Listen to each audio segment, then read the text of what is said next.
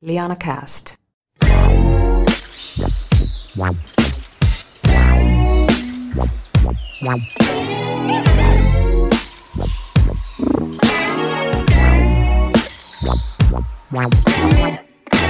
Ja näin Liana Käästissä puhelimen päässä on nyt yrittäjä ja itseään myös Suomen kalleimmaksi siivoajaksi tituleerava Katleena Kortessuo. Morjesta.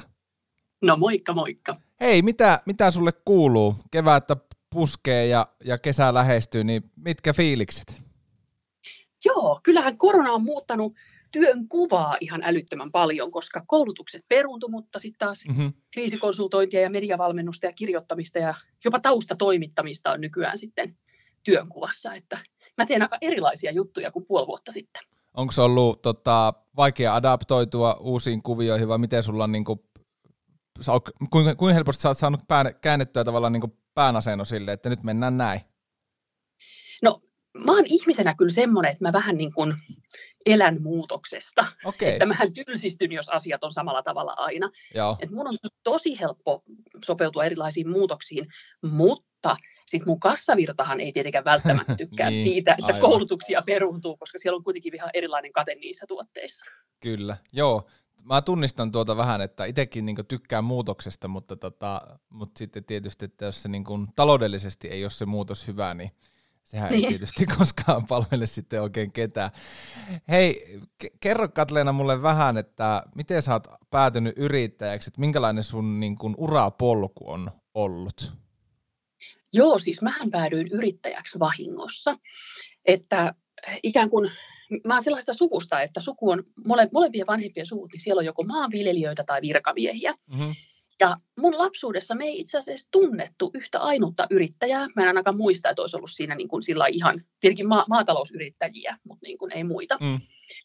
Ja mulle ei ikinä käynyt yrittäjyys mielessä työuravaihtoehtona, ei koskaan. Että kaiken maailman toimittajat, äidinkielen opettajat, tällaiset oli niin kuin vaihtoehtoina. Ja sitten mä päädyin yrittäjäksi vahingossa, koska opiskeluaikana mä aloin tehdä, tekemään keikkaa niin monella, monessa eri organisaatiossa. Oikolukua tuolla ja vähän kirjoittamista tuolla ja pientä kirjoittamisen sparrausta tuolla. Ja sitten se verokortin kuskaaminen ja tällainen oli ihan naurettavaa. Ja mä perustin sitten toiminimen tietämättä yhtään, miten toiminimi perustetaan. Mutta joo, musta tuli vahingossa yrittäjä ja ensimmäisen kolmen kuukauden aikana mä onnistuin tekemään 300 markkaa niin kun jäin velkaa verottajalle, koska mä en ollut osannut hoitaa mitään veroasioita, kun mä en tajunnut, että mä tarvin kirjanpitäjän. Mm. Ja sitten, sitten se oli opiskelijalle aika kova raha se 300 markkaa kolmessa kuukaudessa, joten sitten mä hankin kirjanpitäjän. Tämä on muuten mielenkiintoinen, että sanoit, että, että rupesit tekemään vähän keikkaa sinne ja keikkaa tänne, niin muistaaksä, että miten, se, miten siihen niin kuin, miten se alkoi, että kuka sua niin kuin pyysi ekana ja oliko sä heti, että joo, totta kai, totta kai tulen?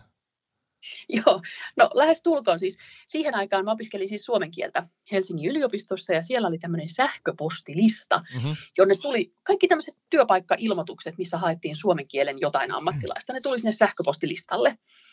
Ja sieltä mä sitten aktiivisena niitä bongailin. Mä olin esimerkiksi Helsingin kaupungin pelastuslaitoksen pöytäkirjojen oikolukijana.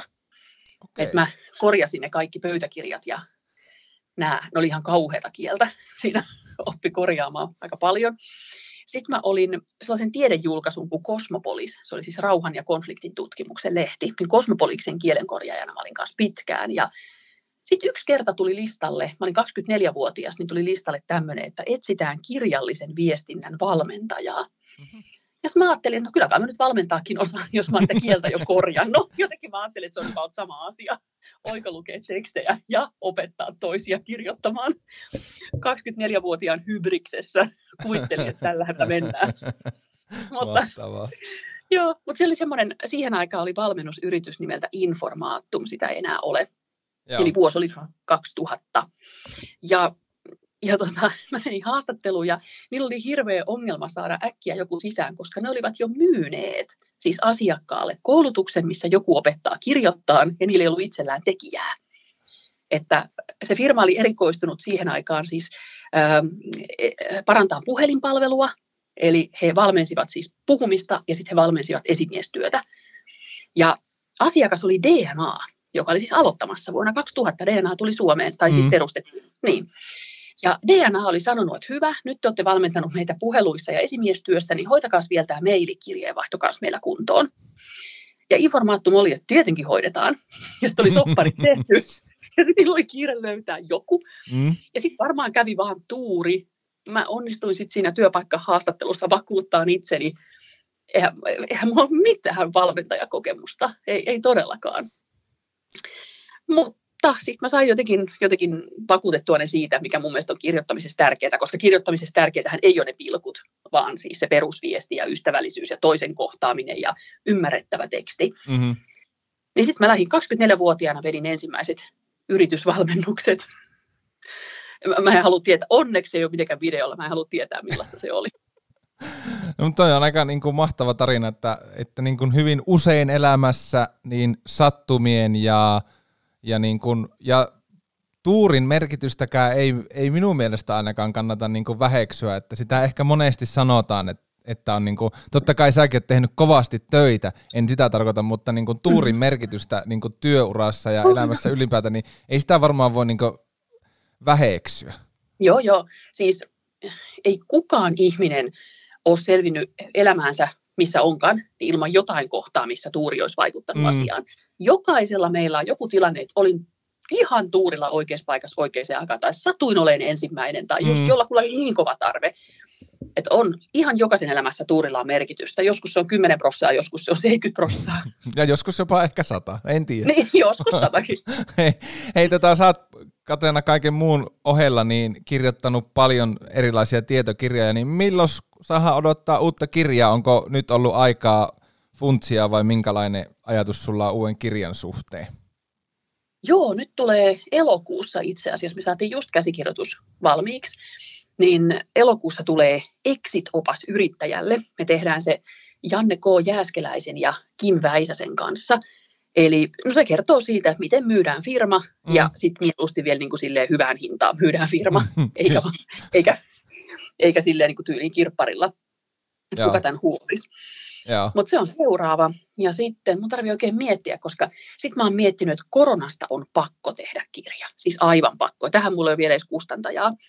Mutta mä haluan rakentaa semmoisen aikajanan, että miten suomalainen yhteiskunta eli ja koki koronan, mitkä, mitkä olivat pääviestit mediassa, miten somessa ne otettiin vastaan, millaiset meemit kulki, mitkä oli hallituspäätökset, oliko ristiriitaisia, mitä poikkea, niin poikkeustilanteita, mitä tahansa.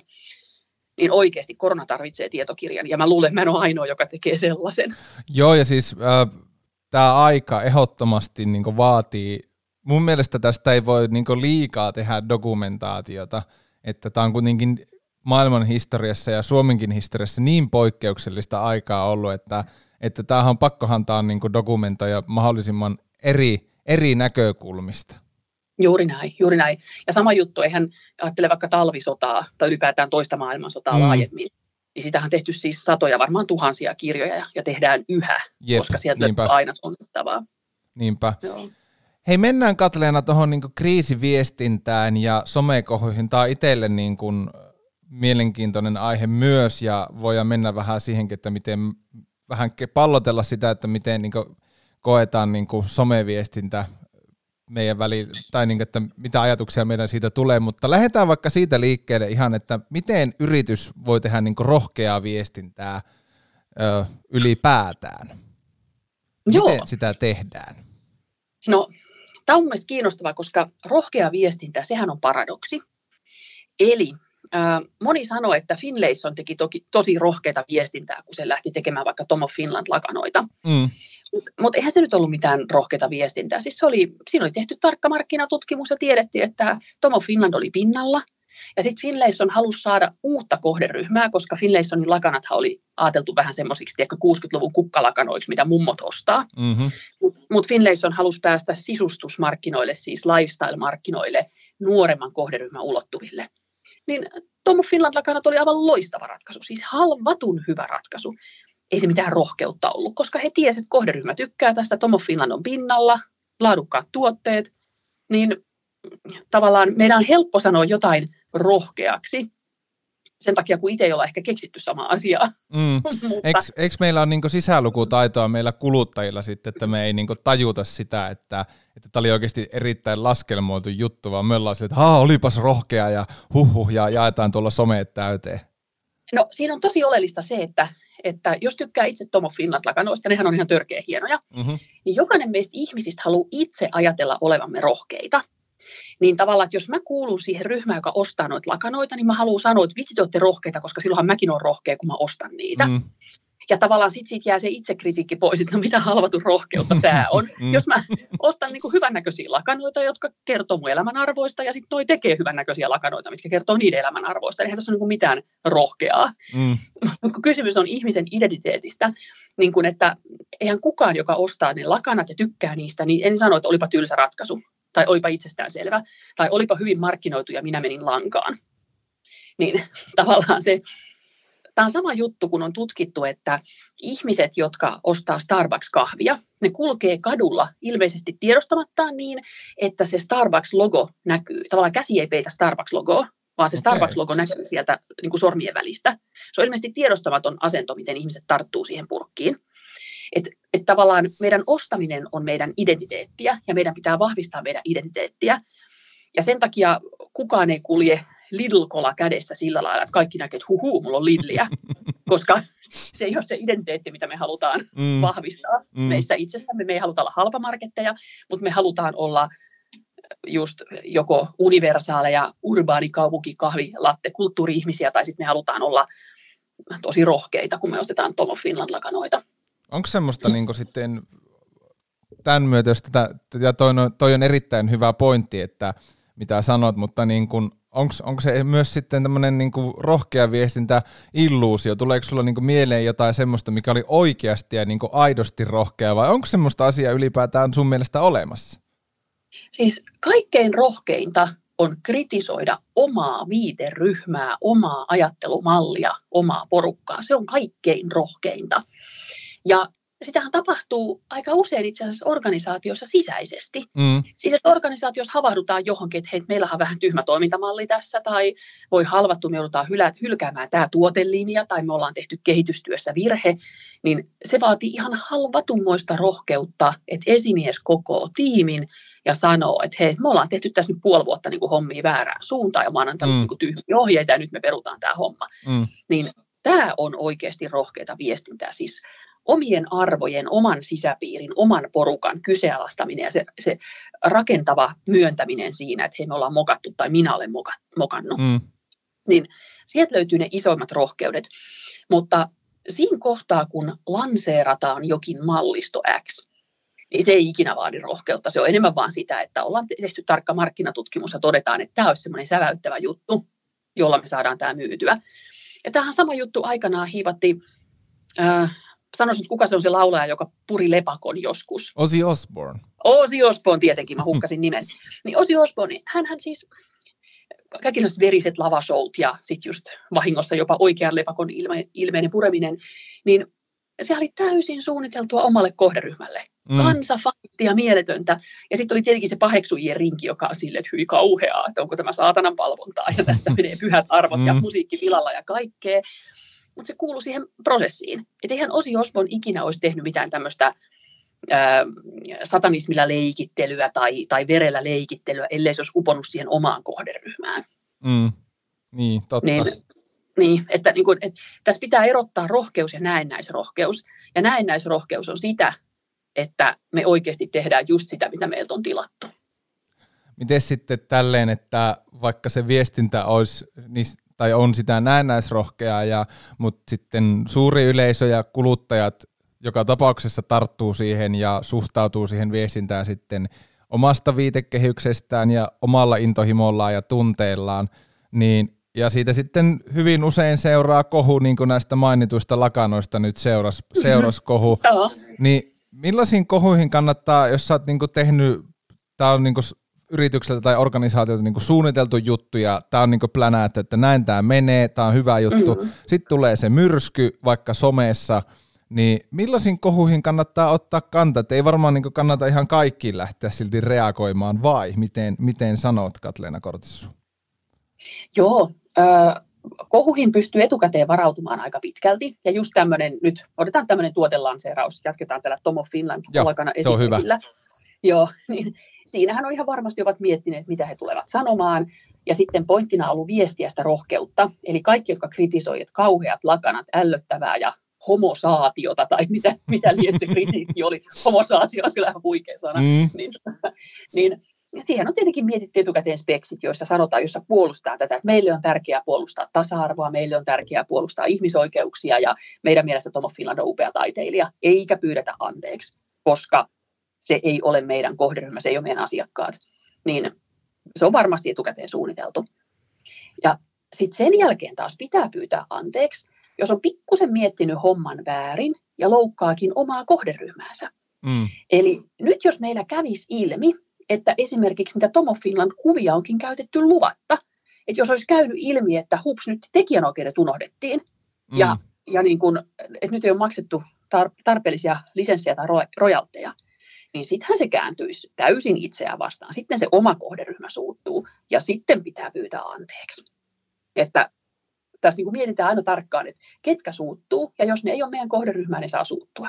Okay. Ja, ja tämän takia esimerkiksi vaikka ö, vasemmistoliiton poliitikko, niin hän ei pyydä anteeksi sitä. Nyt muuten, anteeksi mä keskeytän, siis nythän mulle yrittää joku soittaa, että mä en saa tätä koputusta vaimennettua, kuuluuko tämä pahasti? Ei kuulu tänne ollenkaan itse asiassa. No niin, selvä. Sitten annetaan mennä vaan. Kyllä. Eli, eli samanlainen tilanne on poliitikoilla.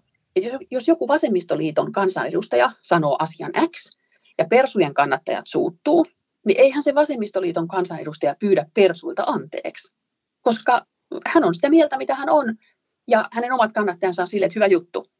Ja sama juttu taas toisinpäin. Persu kansanedustaja sanoo jotain, vasemmistoliiton kannattajat suuttuu, niin eihän se anteeksi pyydä, koska hänen omat kannattajansa yhä tykkää. Mm. Tämä on, ihan, tämä on ihan hyvinkin tyypillistä tyypillistä toimintaa. Mutta sitten on muitakin kohuja, mihin ei kannata ottaa kantaa. Eli esimerkiksi on olemassa niin pienen pieniä, mitättömiä kohun siemeniä, että ne ei ikinä tule nousemaan niin kuin minkään näköiseksi puheenaiheeksi. Ja usein silloin on parempi vaan olla ottamatta kantaa. Ja pitää tunnistaa, missä on sellainen mediakohun paikka. Et esimerkiksi, tai minusta huikea, huikea yksittäisen ihmisen kirjoitus oli Alkon Facebook-sivuilla. Tästä on nyt useampi vuosi aikaa. Mutta ihminen kirjoitti tosi vihaisesti siitä, että ostin kaksi kossupulloa Alkosta, tulin ulos, toinen pullo putos maahan ja hajosi siihen katukiveykselle, menin takaisin, mutta myyjä ei antanut uutta pulloa.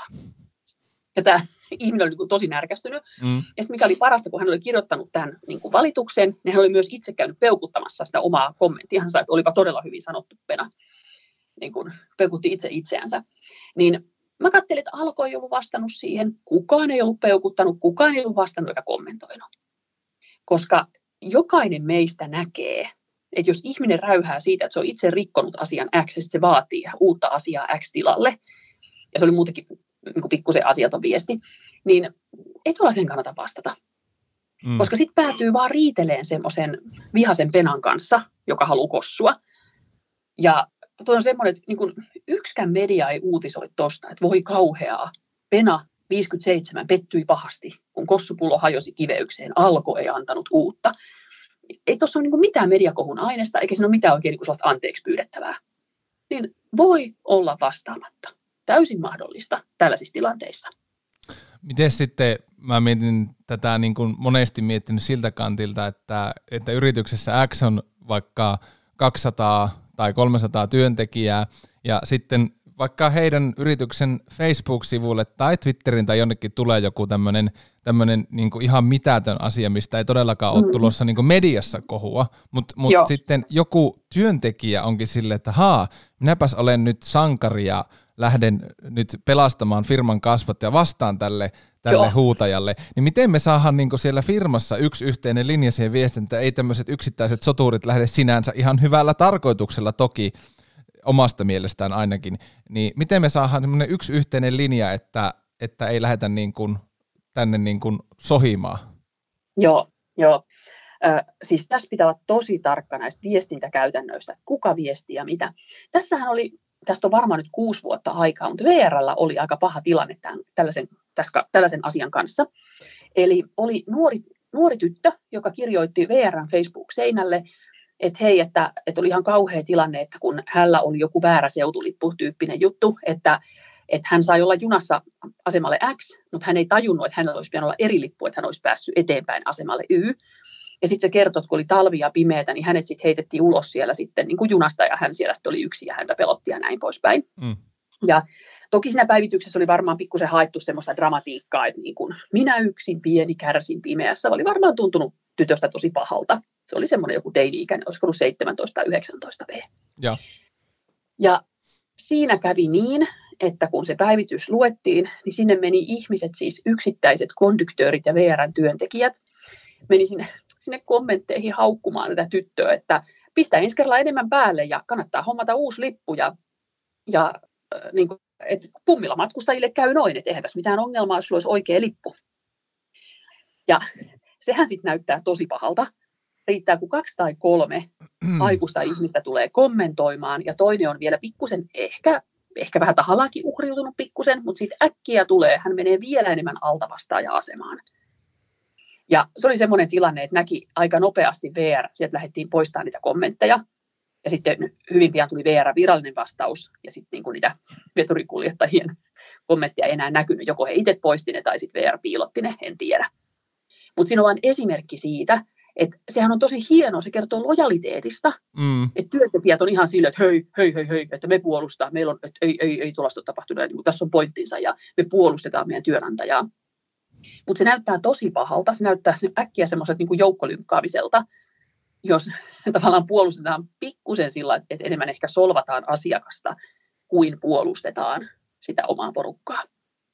Kyllä, ja, ja, ja mä mietin monesti myös sitä, niin kun, varsinkin somessa ja mun someprofiileissa, mä itse asiassa mietin tätä jo niin kuin pidemmän aikaa, että, että mitä mä haluan niin kuin tuoda, tuoda niin kuin esille siitä, että missä mä oon töissä tai minkälaisia työjuttuja mm-hmm. mä teen. Mä ei, ei sillä, että mä olisin lähdössä nyt tuonne niin tö, törttöileen niin kuin ihan tuosta noin vaan, mutta mut, mut mä vähän niin kuin, mä en tiedä saksaa kiinni, mutta mä tavallaan niin kuin mm-hmm. ns. pelkään sitä, että, että kun mä vaikka sanon somessa jotain niin kuin kommentoi vaikka johonkin keskusteluun, jossa jostakin yrityksestä puhutaan jotain, tai, tai jostakin joku on antanut jonkun palautteen, vaikka mun kaveri jostakin tuotteesta tai palvelusta, sitten mä menen kommentoimaan, ja sitten kun ihmiset näkee, että mä oon kommentoinut, ja sitten ne näkee vaikka mun mm-hmm. Instagramista, että missä mä oon töissä, niin sitten mä pelkään, Joo. että mä niinku aiheutan mun työnantajalle kärsimystä tarpeettomasti. Eli, eli tavallaan, niin, että kannattaako mun, niin kuin, pitäisikö mun erottaa työ- ja vapaa-aika someessa sille, että mun someprofiileissa ei ole niin kuin viittaustakaan siihen, että missä, missä työroolissa mä oon. Oliko tämä vähän liian pitkä pohjustus? ei, mä sain tosi hyvin kiinni. Okei, okay, siis, yes, mahtavaa. Ja sä ainoa, joka tämän asian kanssa siis miettii ja mm. on ongelmissa. Siis tämä on oikeasti tämä on mietittävä asia. Ö, mä itse tekisin niin, että mä pyhittäisin tietyt somekanavat työasioille ja tietyt somekanavat priva-asioille. Siis esimerkiksi nyt vaikka niin, että LinkedIn työasioille ja Twitter, LinkedIn, Twitter työasioille ja esimerkiksi Instagram privalle ja vaikka Facebook privalle. Että jotkuthan yrittää tehdä niin, että ne pitää kahta rinnakkaista niin kuin työtiliä ja privatiliä vaikkapa Instagramissa. Ja se on tosi raskasta. Sitten sun aina välillä kuitenkin lipsahtaa joku päivitys, kun onkin väärä, so, väärä profiili mm. sit siinä ruudulla. Ja sitten se on hirveän semmoista skitsofreenista, kun yrittää miettiä, että kuuluuko tämä niin kuin tonne vai tonne. Niin helpompi näin. Ja sitten voi vielä tehdä niin, että nimenomaan siellä privaprofiilissa niin oikeasti pitää ne sisällöt yksityisasioina, ei kommentoi mitään työelämään liittyvää. Ja yksityistilithän voi jopa tehdä niin, että pikkusen muuttaa omaa nimensä. En tarkoita, että rupeaa niin kuin anonyymiksi trolliksi, mutta esimerkiksi se, että ottaa vaikka lempinimensä siihen etunimeksi mm. tai vaikka äidin tyttönimen sukunimeksi, että kaverit tietää, kuka oot, mutta ikään kuin haluaa tarkoituksella estää sen, että se mitä minä teen yksityishenkilönä ei vaikuta minun työnantajaani. Ja tässähän on oikeasti aika kauheita tilanteita ollut, kun on ollut, tai en, en usko, että ehkä sulle kävisi, mutta on käynyt ihmisille niin, että ne on heittänyt jonkun pikkusen varomattoman vitsin, vähän sille, vähän tyhmästi ja ehkä jossain nousuhumalassa ei ole ihan miettinyt. Mm. Ja sitten se onkin lähtenyt aivan viraaliksi ja sitten aletaan pommittaa, oikeasti pommitetaan työnantajaa jo siitä, että anna potkut tolle tyypille. Ja se on ihan kauhea mylly sekä työnantajalle että työntekijälle, ja se on just se somelynkkausta, mitä mä vihaan henkilökohtaisesti. Mm. Siis mun mielestä kenenkään ihmisen törttöilystä ei tarvitsisi olla työnantajan yhteydessä, M- mutta Sakki on, Sakki tekee tätä. Niin sen takia mä pitäisin tosi selkeästi erillään työprofiilit ja privaprofiilit. Tai sitten toinen vaihtoehto, se mitä mä itse olen tehnyt, niin mullahan on kaikki profiilit julkisia, eli mulla ei ole niin sanottua privaprofiilia. Et mä käyn henkilökohtaiset keskustelut, mä käyn kavereiden kanssa WhatsAppissa tai sitten on, mulla on useampi Slack-ryhmä, Slackissa mä kanssa keskustelen, mutta, mutta mä en sellaista asiaa, mitä mä mietin, että tämä ei ole kiva, jos tämä leviää, niin mä en laita mitenkään sitä Facebookiin, vaan mulla kaikki on julkista. Eli se on sitten toinen vaihtoehto. Mm. Ja siinä on se hyvä, itse asiassa Petteri Järvinen tämän vinkkasi mulle joskus varmaan kymmenen vuotta sitten, mutta siinä on se hyvä, että koskaan ei joudu tasapainoilleen sen kanssa, että voiko sitä julkaista, eikö sitä voi, onko tämä oikea profiili ja miten tämä on, vaan koko ajan miettii, että kaikki on julkista. Kaikki on julkista. Niin sitten tavallaan tietää heti, että okei, että jos mä oon vähän kärttynyt ja mä haluaisin tilittää vaikka yrityksestä X, niin mä en tee sitä. Sen mä teen sitten kasvokkain kahvikupin ääressä tai siellä WhatsAppissa. Mm. Niin, mutta niin. onhan se tosi, onhan se messuilla kiva ottaa työkaverin kanssa selfie tai jonkun, jonkun puhujan kanssa ja sitten laittaa mm-hmm. sinne omaankin Insta, että kaveritkin näkee, että hei, look how fabulous I am. Niin, joo, joo, to, joo, tunnistan tämän ilmiön. Ja silloin, ja silloin se on itse asiassa helppoa, koska sitten sit kun on kaikki omia työprofiileita, niin kyllähän mm. niitä kaverit voi seurata. Niin, totta. Mutta sit, niin. Ja sitten mulla on sellainen, mun kaverit tietää esimerkiksi, just kun mun Facebook-päivitykset on kaikki julkisia, niin mun kaverit eivät ikinä tägää sinne mun puolisoa eikä mun lapsia. Että joskus mun lapset saattaa jotain tulla kommentoimaan sillä sovitusti. Mm. Mutta että meidän kaveritkin jo tietää sen, että tämä on nyt vähän julkinen paikka, niin täällä ei puhuta mitään sellaista, että jö, ensi viikonloppuna märkää, hypämään. ei sillä ole mitään sellaista. Mm, mm. Kaverit tietää, että se on julkinen puoli sitten mun elämästäni. Niin, ja ehkä myös kannattaa miettiä ihan ylipäätään, että mitä sinne someen laittaa ja mitä sillä kommentoi. Eikä välttämättä sitä no. työntekijä, niin. työnantaja-aspektia niin kuin erikseen, vaan ihan niin. silleen yleisesti.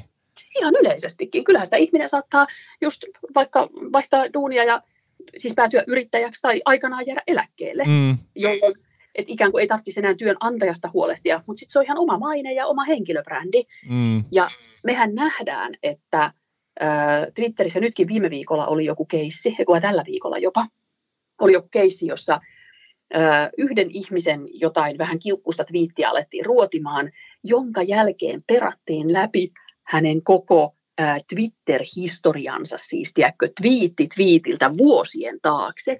Ja sitten sieltä kaivettiin kaikki ne, jotka oli pikkusen semmoisia just kärttyisesti twiitattuja tai jotain. Ja kaikki otettiin esille ja sitten jokainen ne surkeet viitti oli todiste siitä, että tämä ihminen on paha. Ja sitten ohitettiin kaikki ne twiitit, joissa se ihminen on tosi rakentava ja kiva ja mukava ja kaikkea, auttanut muita. Mm. Ne ohitetaan, koska ne ei tue sitä omaa narratiivia. Niin, niin, niin mä en halua itse joutua tuollaiseen tilanteeseen. Niin kyllä mä aika tarkkaan katson, mitä mä kirjoitan. Ja silti mä haluan ottaa kantaa, mutta ikään kuin mä otan sitten kantaa asiallisesti mulle tärkeisiin asioihin, mutta ikään kuin mä en kirjoita kiukkusena, koska sitten sinne tekstiin pääsee semmoista niin kuin tunnetilaa, joka, joka itse asiassa heikentää mun asiapiitosta viestiä.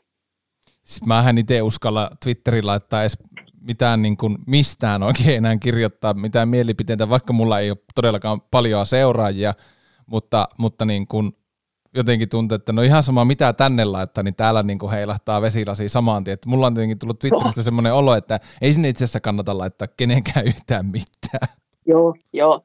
Twit- jos puhutaan somekuplista, niin Twitter on polarisoitunut ihan käsittämättömällä tavalla. Ja se polarisaatio lähti tapahtumaan silloin, kun Twitter pidensi merkkimääräänsä. Eli siellä oli aluksi 140 merkkiä maksimi ja mm. sitten tuli 280. Ja se 140 merkkiä, no tämä nyt on sitten keittiöpsykologi Kortessua analysoi, tämä ei ole mikään tieteen. Ei se mitään, täällä on keittiöpsykologi Niskala täällä päässä, niin me voidaan yhdessä hyvä, analysoida. Joo, keittiöpsykologien podcast. Kyllä. Mutta siis mä väitän, että silloin kun 140 merkkiä oli alkuperäinen raja, mm. niin kun englannin kielessähän sanat ovat lyhyempiä, että käytännössä 140 merkkiin mahtuu englantia enemmän kuin suomea, jos mm. miettii samat sisällöt, ja vielä ihan kirjakielisesti. Eli suomenkielisten twiittaajien piti todella osata tiivistää, koska se niin kuin, siis 140 merkkiin ei paljon mahtunut. No ketkä osaa tiivistää? No sinne osaa, tietenkin osaa tiivistää lööppien otsikoiden tekijät eli toimittajat. Ne, jotka ammatikseen kirjoittaa lyhyttä napakkaa tekstiä, samaten myös markkinointi-ihmiset, jotka kehitti, kehittelee sloganeita ja iskulauseita. Ne meni ekana. Ja se tarkoitti sitä, että toimittajakunta alkoi tekemään juttuja Twitteristä, koska ne oli siellä ja se oli uutta. Ja aina vähän väliä tuli uutisia sille, että oho, Twitterissä puhuttiin asiasta X. Ja tämä oli vuosi 2012, jolloin Suomessa oli kahdet vaalit, oli presidentinvaalit ja oliko kuntavaalit vai eduskuntavaalit silloin, nyt en muista enää. Silloinhan ei kansa yhtään polarisoitunut niissä vaaleissa. Joo, ei juuri lainkaan. Joo, kuntavaalit taisi olla. No tämähän tarkoitti, että poliitikot lukee, että Juman kautta toimittajat tekee juttuja Twitteristä, poliitikko haluaa päästä otsikoihin, minäkin menen Twitteriin. Jonka jälkeen silloin myös poliitikot. Ja keskustelu oli aika asiallista, koska 140 merkkiin ei mahdu paljon. Toki sielläkin, niin kuin, kyllähän sielläkin nyt välillä tapeltiin ja näin. Mutta siinä, siinä kohdassa, kun Twitterin merkkimäärä kasvoi 280, se tarkoitti sitä, että ei enää tarvinnut osata tiivistää, eli se oli avoin ihan kelle tahansa, ja sitten sinne alkoi mahtua semmoisia tunnevuodatuksia. Ja siitä lähti Twitterin alamäki Suomessa, siis keskustelukulttuurin osana. Tämä on mun analyysini tästä. Millaista se, onko se lähtenyt seurauksia kuinka paljon, että minkälaista se keskustelun taso on vaikka, vaikka Pohjois-Amerikassa, onko se siellä lähtenyt niin kuin samaan suuntaan kuin meillä täällä Suomessa? Osaatko no, sanoa tässä siitä? Se, tässä on se ongelma, kun mä en seurannut sitä silloin, eli kyllä nykyään seuraan pohjoisamerikkalaista keskustelua, mutta nykyään kun sielläkin tuo merkkimäärä on 280, niin mä en tavallaan osaa verrata, oliko se sellaista sitten jo aikaisemmin. Niin, niin, joo.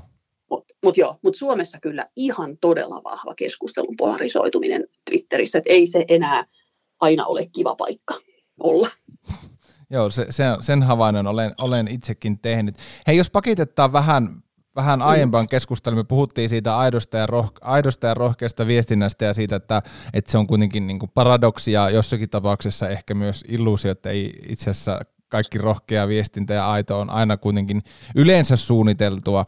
Mutta mut mm. joka tapauksessa, niin kuin puhuttiin, niin siitäkin voi se myrsky seurata ja sitten yritys joutuu siihen ehkä reagoimaan ja näin. Mutta miten yritys voisi niin, niin sanotusti kovettaa nahkansa, että, että sitä ei niin kuin tuu vaikka johdolla tai sitten niillä yksittäisillä työntekijöillä niin kuin semmoista oloa, että, että maailma kaatuu ja kaikki romahtaa, niin miten sitä nahkaa niin kuin kovetetaan? Joo, joo. Halvatu hyvä kysymys se kovettaa nahkaa, resilienssiä, mitä useamman myllyn läpi ihminen menee. Eli mitä useamman kohun ja kriisin ja minkä tahansa käy läpi elämässään, siis sehän voi olla, se kriisi voi olla taloudellinen, ihmissuhteisiin liittyvä viestintäkriisi, mainekriisi, uskottavuus, whatever, niin mitä useamman kriisin käy läpi, niin siitä enemmän persaus kestää merivettä ja osaa suhteuttaa. Että mm. ei tämä tapa, tällaista ollut ennenkin. Ja tyypillisesti hän kaikkein hermostuneimpia ovat viestintäyksiköiden ihmiset ja nuoret työntekijät, joilla ei, nuorilla työntekijöillä ei välttämättä kokemusta, siis kun se on oma elämän kokemus, mikä antaa sitten sen varmuuden, että tästäkin selvitään. Ja sitten viestintäyksiköissä ikään kuin työn kuvana on huolehtia ja olla huolestunut maineesta. Ja varsin usein on käynyt niin suomalaisessakin organisaatioelämässä, et sitten kun on joku mainekriisi meneillään, niin joku tulee ja rökittää sitä viestintäyksikköä, että minkä halvatun takia te tällaisen päästään ulos ja miten tämä on mahdollista. Ja ikään kuin viestintäihmiset ovat oppineet olemaan semmoisia pikkusen hermostuneita ja etukäteen ennakoivia, mikä tästä voi tulla, tästä voi tulla tätä, voi tässä kyllä joku suuttu, tämä on kyllä vähän, tämä on paha. Ja, ja toisaalta se on tosi tärkeää, se on siis se on meidän tehtävä, viestintäihmisten tehtävä on ennakoida ne mahdolliset kriisit, mutta ikään kuin monesti riittää, jos vaan varoittaa siitä kriisistä ja antaa silti sen tulla. Se, että meillä on näkyvissä jokin kriisi, jos me tehdään asia A ja ihmiset suuttuu siitä ja asiakkaat suuttuu siitä, se silti voi olla, että me joudutaan tekemään se. Eli mun mielestä viestintäyksikön tehtävänä on tukea johtoa siinä, että joo, tästä tulee meteli, mutta me hoidetaan se näin ja näin ja näin, koska tämä on pakko tehdä. Siis esimerkkinä vaikkapa sähköyhtiön hinnankorotukset. Mm. Jos me pelätään sitä, että kauheita ne suuttuu, kauheita tulee kohu, niin sitten sen jälkeen, jos me ei yhtään nosta hintoja, niin sitten aika nopeasti talous on kuralla ja sitten se on niinku konkurssin paikka sit pahimmillaan tai firma pistetään palasiksi ja myydään. Että mun mielestä tämä taito puuttuu aika usein viestintäyksiköiltä. Johdon rohkaiseminen kes, kestämään tulemaa, tulevaa kohua. Niin se taito pitäisi olla.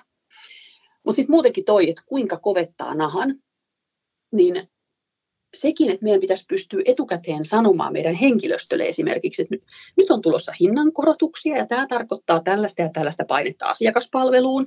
Me vastataan siihen näin ja näin, meillä on tässä pohjat, soittakaa viestintä, jos kaipaatte apua, voidaan pitää yhteinen juttuhetki, että sitten kun ne kärttyiset ihmiset soittaa, niin näin me niille vastataan. Että myös annetaan sitä tukea sitten koko organisaatiossa, eikä pelkästään johdolle mm. sen suhteen, miten me kestetään tämä negatiivinen palaute.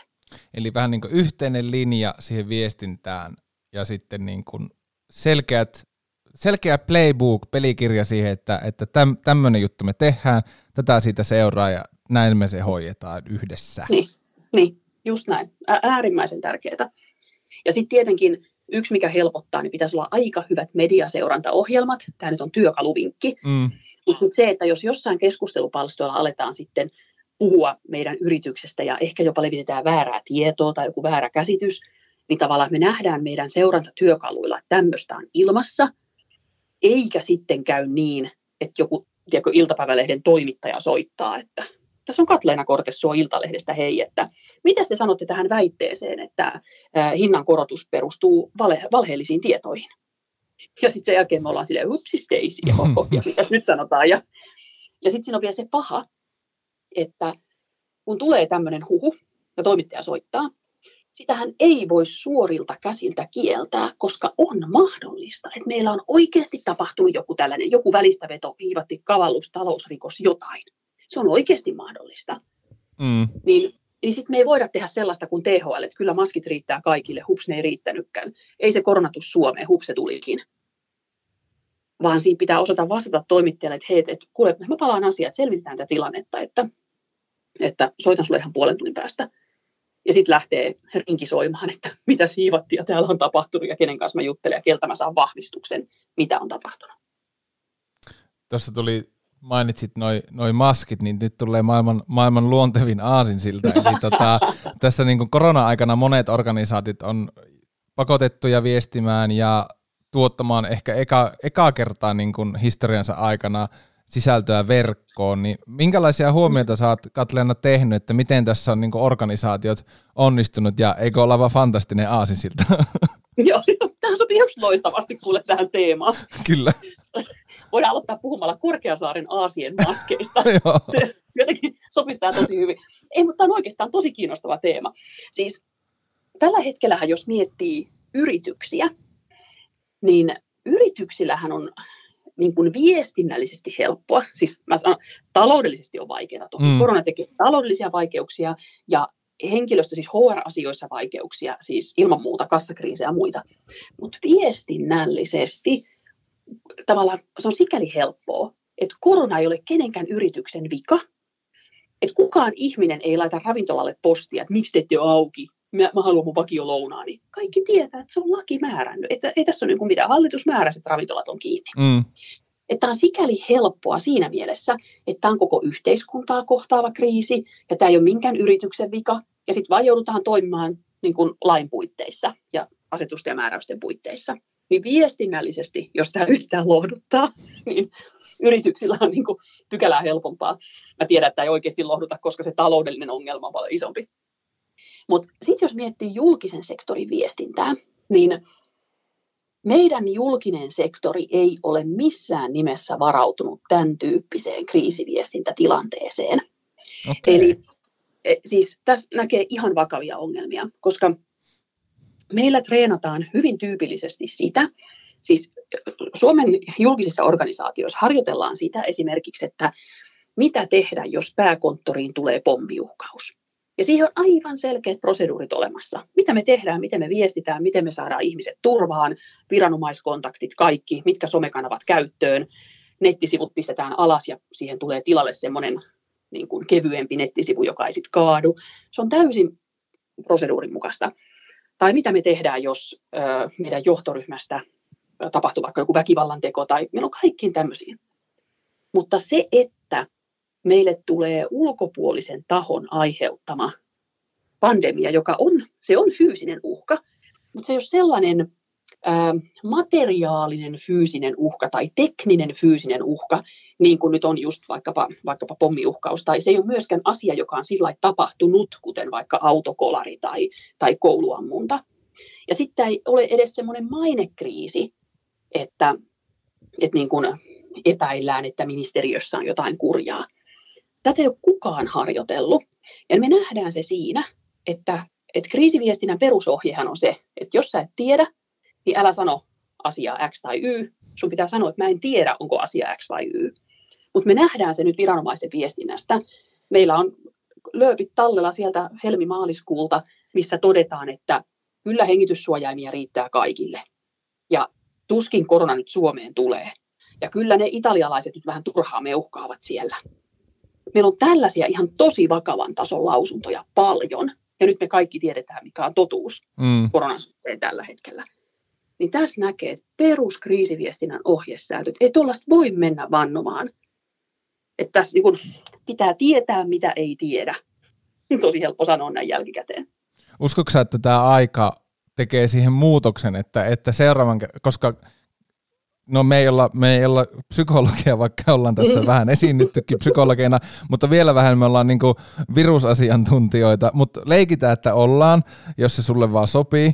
Joo. Niin tota, kun on mahdollista ja hyvinkin todennäköistä, että, että tulee uusi pandemia, joko tämä sama tauti uudestaan eri muunnoksena tai sitten joku ihan uusi virus, josta me ei mm. vielä tiedetä, niin uskotko sä, että nyt seuraavan kerran kun näin tapahtuu, niin onko sitten julkiset organisaatiot valmiimpia? Uskotko sä, että, että opitaanko tästä vai käykö perus, että, että oho, nyt tehtiin aika paljon virheitä ja sitten unohdetaan kaikki ja keskitytään taas ihan muihin asioihin seuraavat kymmenen vuotta? siis ihan varmasti ollaan parempia ja opitaan. Mehän tällä hetkellä eletään kriisiviestinnän laboratoriossa, koko yhteiskunta. Mm. Meillä tällä hetkellä niin kuin koko kriisiviestintä läpivalaistaan, tutkitaan, katsotaan ja samalla me nähdään, mikä toimii ja mikä ei. Et ihan taatusti me ollaan parempia sitten seuraavalla kerralla. Ja tässä on vähän spekuloitu mä en itse osaa sanoa, mutta siis ihmiset on pohtineet sitä, että kun sika-influenssa ja lintuinfluenssa, ne aiheutti semmoista pientä paniikin poikasta, ja sitten kuitenkin se ilmiö oli pienempi kuin mitä se paniikki. Mm. Niin se saattoi olla vääränlainen oppi, jota me heijastettiin koronaan. Ja sitten aluksi oli just tällaista, että ei tässä mitään hätää ole, että ei ole Niin, perusflunssa. Mullakin siis, mä, niin kuinka monta somepäivitystä mä näin, että ei tämä ole influenssaa pahempi. Mm. Niin siinä näkee, että me opittiin pikkusen vääriä asioita. Että, no se on aika hyvä sanalasku, tämä palannut lapsi kaihtaa tulta. että kun ihminen polttaa näppinsä, niin saattaa loppuikänsä pelätä tulta. Ja sitten se on väärä oppi, jos alkaa välttää. Vaan oikea oppihan on se, että oppii käyttämään tulta varovaisesti. Oppii sytyttämään kiukaan ja takan ja nuotio ja kynttilän, mutta tietää, että tekokuituvaatteita ei kannata sytyttää välttämättä. Palamaan se on kurjaa. Mm. Niin tosi tärkeää on oppia kriisistä oikeat asiat. Ja mä luulen nyt, että sika-influenssa, lintuinfluenssa taustasta me opittiin pikkusen väärät asiat. Ja sitten tulokset on nyt näkyvissä. Mutta sitten mulla on yksi hyvä juttu myöskin. Nimittäin, tulla. Kyllä, mitä Suomi oppi talvisodasta taas? Mm. Meillähän on siis oikeasti Suomen varmuusvarastot ihan loistavat. Okei, ei ollut maskien osalta, mutta muilta osin. Siis Suomen huoltovarmuuskeskus ja ylipäätään huoltovarmuusjärjestelmähän on ihan, ihan siis, mä tiedän, onko se ihan uniikki maapallolla, mutta erittäin oleellisen, oleellisen hyvällä tasolla, toisin kuin vaikka Ruotsissa. Ja se taas on asia, mikä me opittiin oikein sotien ajalta, että meidän pitää varautua tällaiseen. Ja siitä on nyt ollut hyötyä pandemian aikana, meillä oli edes jonkun verran niitä maskeja, mm. edes jotain olemassa, niin niitä olisi ehkä pitänyt olla enemmän, mutta kun monella maalla oli nolla. Niin, mutta nythän koko huoltovarmuuskeskus ja järjestelmähän on nyt sitten lynkattu, että ei oltu valmistauduttu yhtään mihinkään ja ei, ei itse asiassa ollut mitään huoltovarmuuskeskusta. Ja, joo. Siis tyyli. Joo, siis, joo, ja sehän mikä on hassu vähän kuin huoltovarmuuskeskus, jos mä nyt on oikein käsittänyt, ne enemmän keskittyy tämähän ei ole julkista tietoa siis, että hehän mm. eivät suoraan kerro, mitä on varastossa ja paljonko, joten tämä perustuu aina spekulaatioon. Mutta se me tiedetään, että siellä on esimerkiksi viljaa ja siellä on ruokaa, jota aina myydään vanhoja pois ja tilataan uutta sisään. Et siellä niinku riittää tämmöisen niinku nälähätätyyppiseen tai niinku, maa eristäytyisi jostain syystä. Meillä riittäisi vähän ruokaa ja siemenviljaa. Ja sitten siellä, no veikkaan, tulitikkuja, hehkulampuja ja tällaista tavaraa. Niin maskithan eivät kuulu heidän perusvarastonsa. Sehän oli vain jäänyt yli sikainfluenssan ajoilta. Mm. Ja siinä olisi ollut semmoinen niin kuin ihan selkeästi huoltovarmuuskeskuksen tehtävä, olisi pitänyt päivittää jo aikaisemmin, että, että niin kuin se on rakennettu ilmeisesti enemmän sitä varten, että jos Suomi on saarrettuna, Suomi on sotatilassa, Suomessa on vakava nälänhätä, siis joku äh, talvimyrsky, kesämyrsky vie sadon, niin siinä ei ole ajateltu sitä, että pandemia on yksi asia, mihin pitää varautua. Mutta mut jatkossakin on kunnossa, aivan varmasti tulee kuntoon. Mennään hei tässä loppupuolella vielä sä myös tarjat Katleena esiintymiskoulutusta, voitaisiin siitä vähän puhua. Tuo on varmasti kuuntelijoissa markkina- ja viestinnän ammattilaisia, jotka esiintyy työkseen. Ja sitten tämä kiinnostaa minua myös henkilökohtaisista syistä, koska paitsi että mä tuotan näitä podcasteja sekä työssä että vapaa-ajalla, niin mä ohjaan myös ryhmäliikuntaa, joka tarkoittaa, että mun pitää kaksi kertaa viikossa, huomaako pitää nousta, Joo. saan nousta lavalle kaksi kertaa viikossa, antaa ihmisille elämyksiä, niin vaikka mä en ole vielä hirveän kauan tätä tehnyt, mutta mut joka tapauksessa niin kun jännitys on laantunut, mutta edelleen mä niin kun on ihan hikipaniikissa rystyset valkoisena useasti siitä, että muistanko, osaanko koreografia, miten mä menen yli, jos mulla tulee virhe, niin mä oon itse alkanut miettiä sitä, että mä yritän ajatella, että no hei, Harri, mikä on pahinta, mitä voi käydä, jos sä, jos sä mokaat, niin onko tämä niin hyvä keino valmistautua ylipäätään niin kuin esiintymistilanteeseen, vai mitä sulla olisi niin kuin tarjota meille, jotka esiintyvät, mutta sitten kuitenkin aina semmoinen pieni, pieni pelko takapuolessa? Useitakin vinkkejä. No ensimmäinen on se, että nämä riippuu siis, jokainen vinkki puree eri ihmiseen vähän eri tavalla. Eli jos joku vinkki tuntuu tylsältä, niin sitä ei tarvitse käyttää, voi ottaa jonkun toisen vinkin. Mutta yksi, vinkki numero yksi on se, että voi vaikka googlata, että kuinka moni ihminen on kuollut esiintyessään. Että kuinka moni ihminen on kuollut Toi on niin hyvä. Toi on niin hyvä. niin mä veikkaisin, että se on ihan sikapieni määrä, Aha. mitä mulla ehkä viisi koko maailmassa. Niin tavallaan tähän kertoo siitä, että et ei mulla hirveästi ole pelättävää, koska kaikki ihmisen pelot, niin nehän kytkeytyy mutkan kautta kuoleman pelkoon. Se on se meidän ultimaattum pelko, joka meillä on. Ja esimerkiksi esiintymispelko, se usein kytkeytyy siihen, että mitä noi aattelee musta. Ja tämä on taas ikivanha asia, koska meidän pitää saada olla osa heimoa keittiöpsykologi Kortessua jatkaa siis luentoansa. Meidän pitää saada, meidän pitää saada olla osa heimoa, osa yhteisöä, koska yksinäinen ihminen ei kivikaudella tietenkään selvinnyt. Sapelihammastiikeri tuli ja söi. Mm. Meidän piti olla osa yhteisöä. Ja se tarkoittaa, että joka kerta, jos mulle tulee pelko siitä, että mua ei hyväksytä, mä vaikutan tyhmältä, niin se on oikeasti pelko yhteisön ulkopuolelle joutumisesta, mikä taas on ollut aikanaan varma kuolemanrangaistus. Eli se kuoleman pelko on siellä niin alitajunnassa tosi, tosi syvällä meissä, koska, koska se on rakennettu meihin näin. Mm. Evoluutio on tehnyt tämän. Niin, niin se oikeasti lohduttaa, että tähän ei kuole.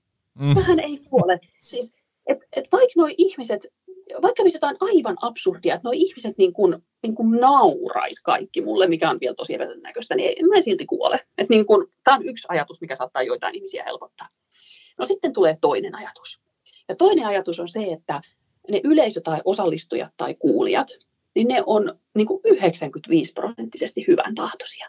Siis meillä on äärimmäisen harvoin sellainen esiintymistilanne, että mä olen toimitusjohtaja, joka menee kertomaan lomautuksista muille.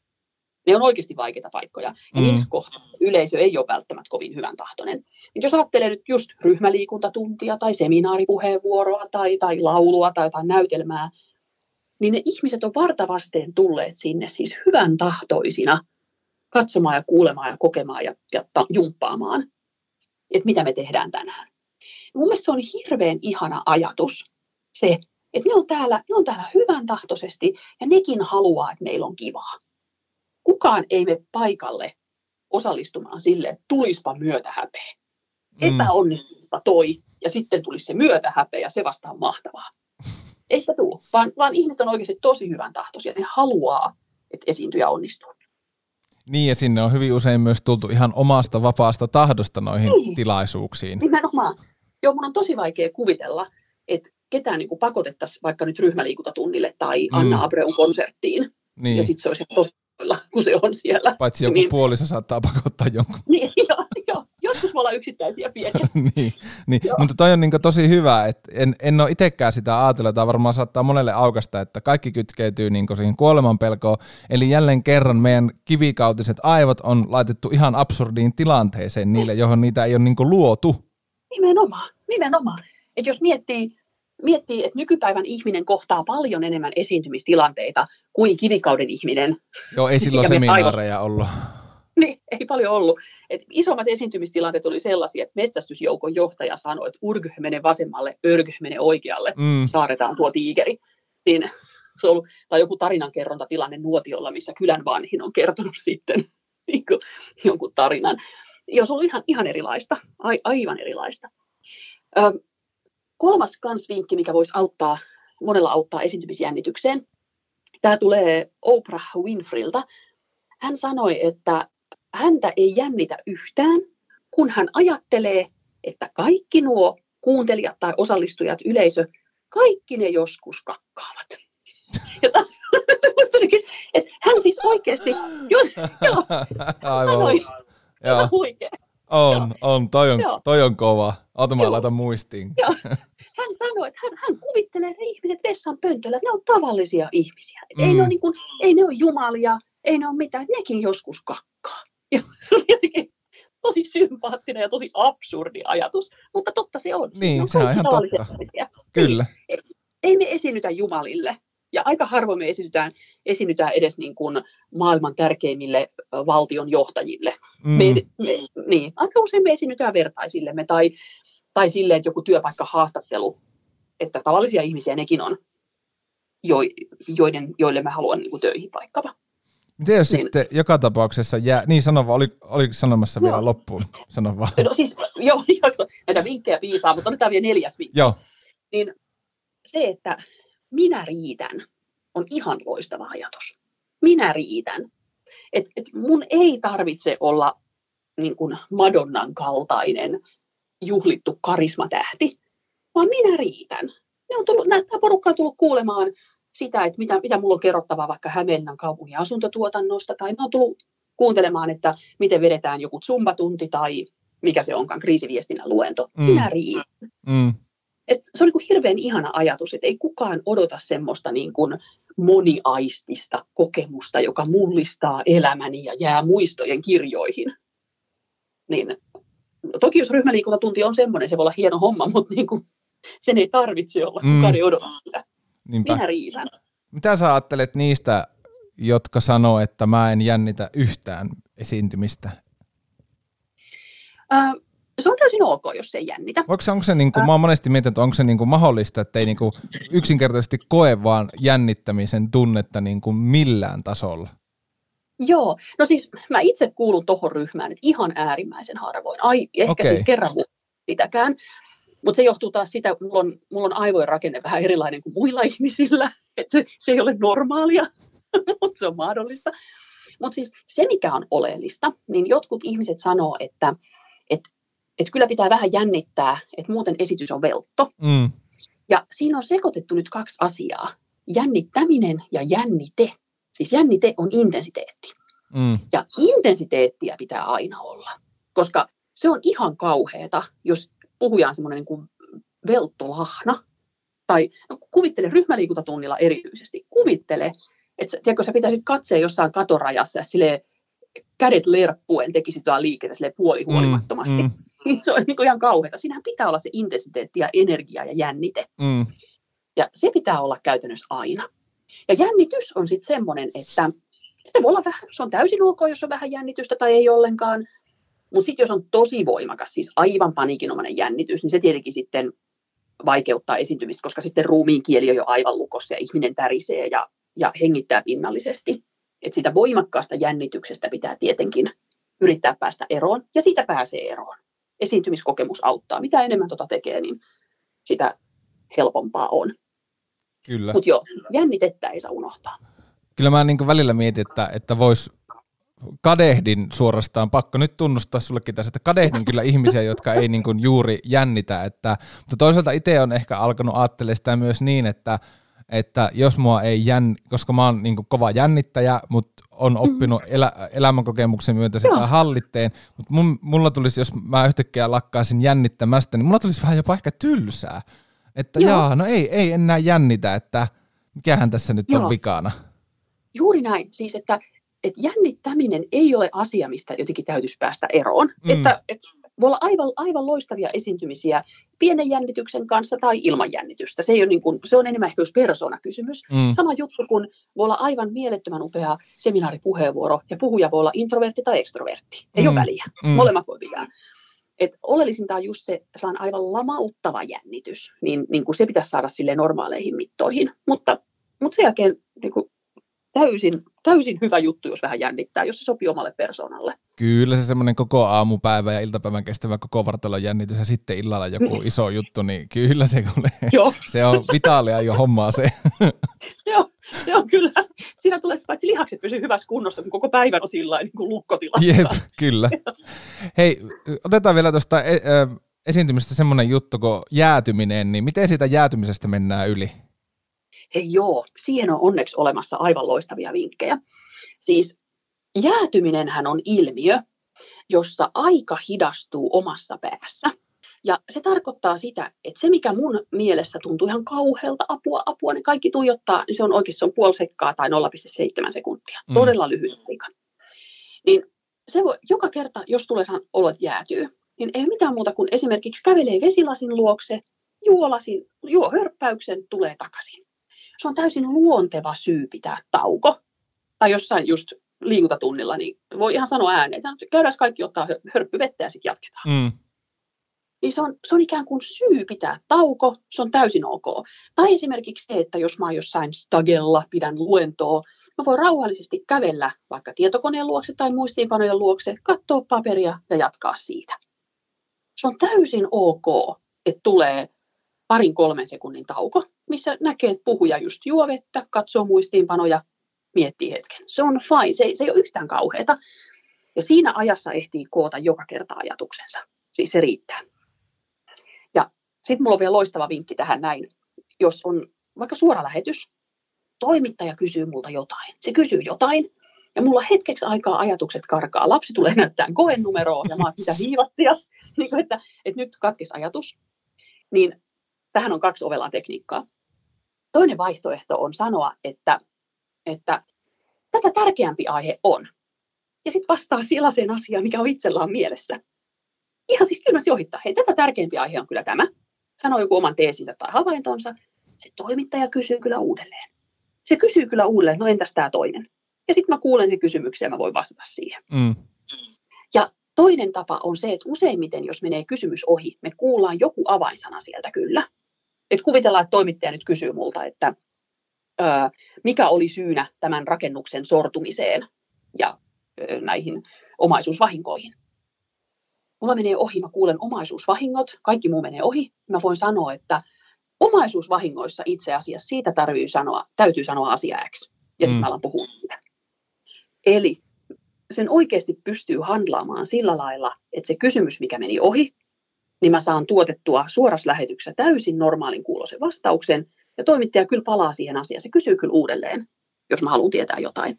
Ja mä oon oikeasti itse käyttänyt tätä tekniikkaa. Mä oon itse käyttänyt tätä televisiossa, meni läpi, mun paras kaveri sanoi, että hän huomasi, että mulla tuossa kohtaa katkes ajatus. Hän huomasi, vain mun paras kaveri, kukaan muu ei huomannut. Toi, toi on hyvä ja noita voi olla, pitää itsekin alkaa nyt seuraamaan vähän haastattelussa, että löytääkö itse tämmöisiä näitä kikkoja, että kuinka ammatti, vaikka poliitikot, että käyttävätkö he tai asiantuntijat tämmöisiä Juu. kikkoja. Mielenkiintoista Varmasti. alkaa seuraamaan. Joo, siis varmasti käyttää. Ja toki ainahan syynä jo blackoutti. Joskushan syynä on myös se, että poliitikko ei halua vastata niin, ikävään totta, totta. Silloin myös tehdään samaa. Mutta siis joo, tekniikka ihan hyvin yleinen. Hei, mennään tässä lianakästin loppuun meidän vakio-osioon, eli tämä ilmeisesti näkään nimi vähän elää, ja tällä hetkellä tämän osion nimi on Viisi viestinnästä. Ja no niin, tota, aloitetaan siitä, että mikä on sun viestintävinkki yrityksille tässä maailman ajassa? Mun viestintävinkki yrityksille on se, että älkää unohtako myyntiä, mutta tehkää se tyylikkäästi. Eli tässä maailman ajassa koronan keskellä, niin älyttömän helposti yritysten viestintä lähtee siihen, että stay safe ja pysykää kotona ja pitäkää huolta toisistanne ja, ja pysykää terveenä. Ja, ja tietenkin se on tosi tärkeää, että viestitään tämmöistä huoliviestintää. Mutta mä väitän, että mikään yritys ei pysy pystyssä, jos me tehdään pelkkää huoliviestintää. Meidän myynti ei saa unohtua. Eli meidän pitää jatkaa tiettyjä markkinointikampanjoita, tiettyjä myyntejä, lisätä ehkä jopa volyymia suoramyyntiin, koska kyllähän meillä tästä taantumaa käsissämme. Me tiedetään lomautusten ja irtisanomisten määrät, me tiedetään, että konkursseja tulee, niin myyntiä ei saa unohtaa. Se pitää vaan tehdä koronahenkeen sopivasti. Mikä on viimeisin viestinnän tai markkinoinnin teknologia, josta sä oot innostunut? Haa. Mä oon viimeisin teknologia, josta mä en ole kovin innostunut, niin meillähän tällä hetkellä aika iso keskustelu siitä, siis moni organisaatio miettii, olla sitten vaikkapa Snapchatissa, mm. just vastaamassa nuorten kysymyksiin, niin ää, kaikki semmoinen sähköinen viestintä, joka ei indeksoidu Googleen, että et se ei löydy Googlesta, jos mä googlaan sitten vaikka yrityksen vastauksen, niin se on kaikki vähän sellaista, että siinä menee niin kuin puoli eforttia hukkaan. Että mä kyllä hoidan sitä aspatilannetta ja mä hoidan ehkä jotain markkinointia ja hyvää asiakaskokemusta ja muuta, mutta kaikki mitä mä teen vaikkapa Snapchatissa tai Whatsappissa ja vaikka Facebookissakin välillä, niin ei ne näy Googlessa. Että tavallaan pitää olla tosi tarkka siitä, että jos organisaatio tai yrittäjä, lifestyle-yrittäjä, keskittää kaiken näkyvyytensä kanaviin, jotka eivät ole Google-näkyviä, niin silloin itse asiassa voi olla aika ongelma, koska sitä ihmistä ei löydä googlaamalla. Eli sen takia esimerkiksi Instagram on parempi kuin Snapchat, koska Instagram-videot ja sisällöt löytyy googlaamalla. Niin toi on semmoinen, mikä mua on kiinnostanut aika paljon. Mikä on sitten yritysten suurin viestinnällinen haaste tulevaisuudessa? Sanotaan nyt vaikka seuraavan neljän viiden vuoden aikana. Kristallipalloa, jos katsoo. Joo. No siis tällä hetkellä pinnalla oleva sana resilienssi, mutta se on oikeasti se, että kriisin kestävyys ja kriiseistä toipuminen. Koska me nähdään esimerkiksi nuorissa aikuisissahan tällä hetkellä siis mielenterveysongelmia ja niin ahdistuneisuus ja masentuneisuus lisääntyy koronan myötä. Ja sitten tosi moni nimenomaan yrityksissä ollaan huolissaan taloudesta ja viestinnästä vaikka mistä. Niin taito pysyä pinnalla kuin korkki, että vaikka painetaan alas, niin kun sormi, sormi lähtee päältä, niin korkki tulee takaisin pinnalle. Niin se resilienssin taito on ihan älyttömän tärkeä tällä hetkellä sekä yksilöille, että perheille, että yrityksille ja organisaatioille. Miten sitten tämmöinen, että millaisen ohjeen tai vinkin haluaisit antaa näin niin kuin jälkikäteen sille yrittäjäuran alkutaipaleella olleelle Katleenalle, josta on myöhemmin tullut, kuten alussa myös sanoin, omien sanojen mukaan Suomen kallein siive. Tämä on muuten ihan loistava titteli, tästä tulee niin erityismaininta Liana Kästistä. Mutta minkälaisen vinkin sä haluaisit antaa sinne yrittäjäuran alkutaipaleella olevalle Katleenalle? Käytä ammattilaisia. Siis alkaen siitä, että pitää olla kirjanpitäjä, ja kirjanpitäjä ei saa olla sitten semmoinen passiivinen, reaktiivinen tyyppi, joka vaan ottaa vastaan tositteita, vaan kirjanpitäjän pitää olla tyyppi, joka ensinnäkin sillä on sähköinen taloushallinto, että ei paperikuitteja mihinkään. Ja sitten se on sellainen tyyppi, joka sanoo, että hei, ootko huomannut, että sun pitäisi pikkusen nostaa tuota ennakkoveroprosenttia, että nyt alkaa paukkuu rajat yli. Tai hei, ootko huomannut, että sulla aina nämä teleoperaattorilaskut menee myöhässä maksuun, että pitäisikö tuohon laittaa joku automaattinen mm, niin kuin maksujärjestelmä kirjanpitäjä, joka on proaktiivinen ja käyttää sähköistä kirjanpito-ohjelmistoa, niin siinä on oikeasti yksi semmoinen, mitä mun olisi pitänyt alusta pitäen ottaa käyttöön, mutta en tajunnut. Niin, joo, se on ehkä mun neuvo sille 24-vuotiaalle Katleenalle, joka lähti valmentaa. Hei Katleena Kortesso, kiitos kun tulit Liana Kästiin vieraaksi. Hei, kiitos kutsusta, oli tosi kiva. Kiitos. Moi moi. Moi.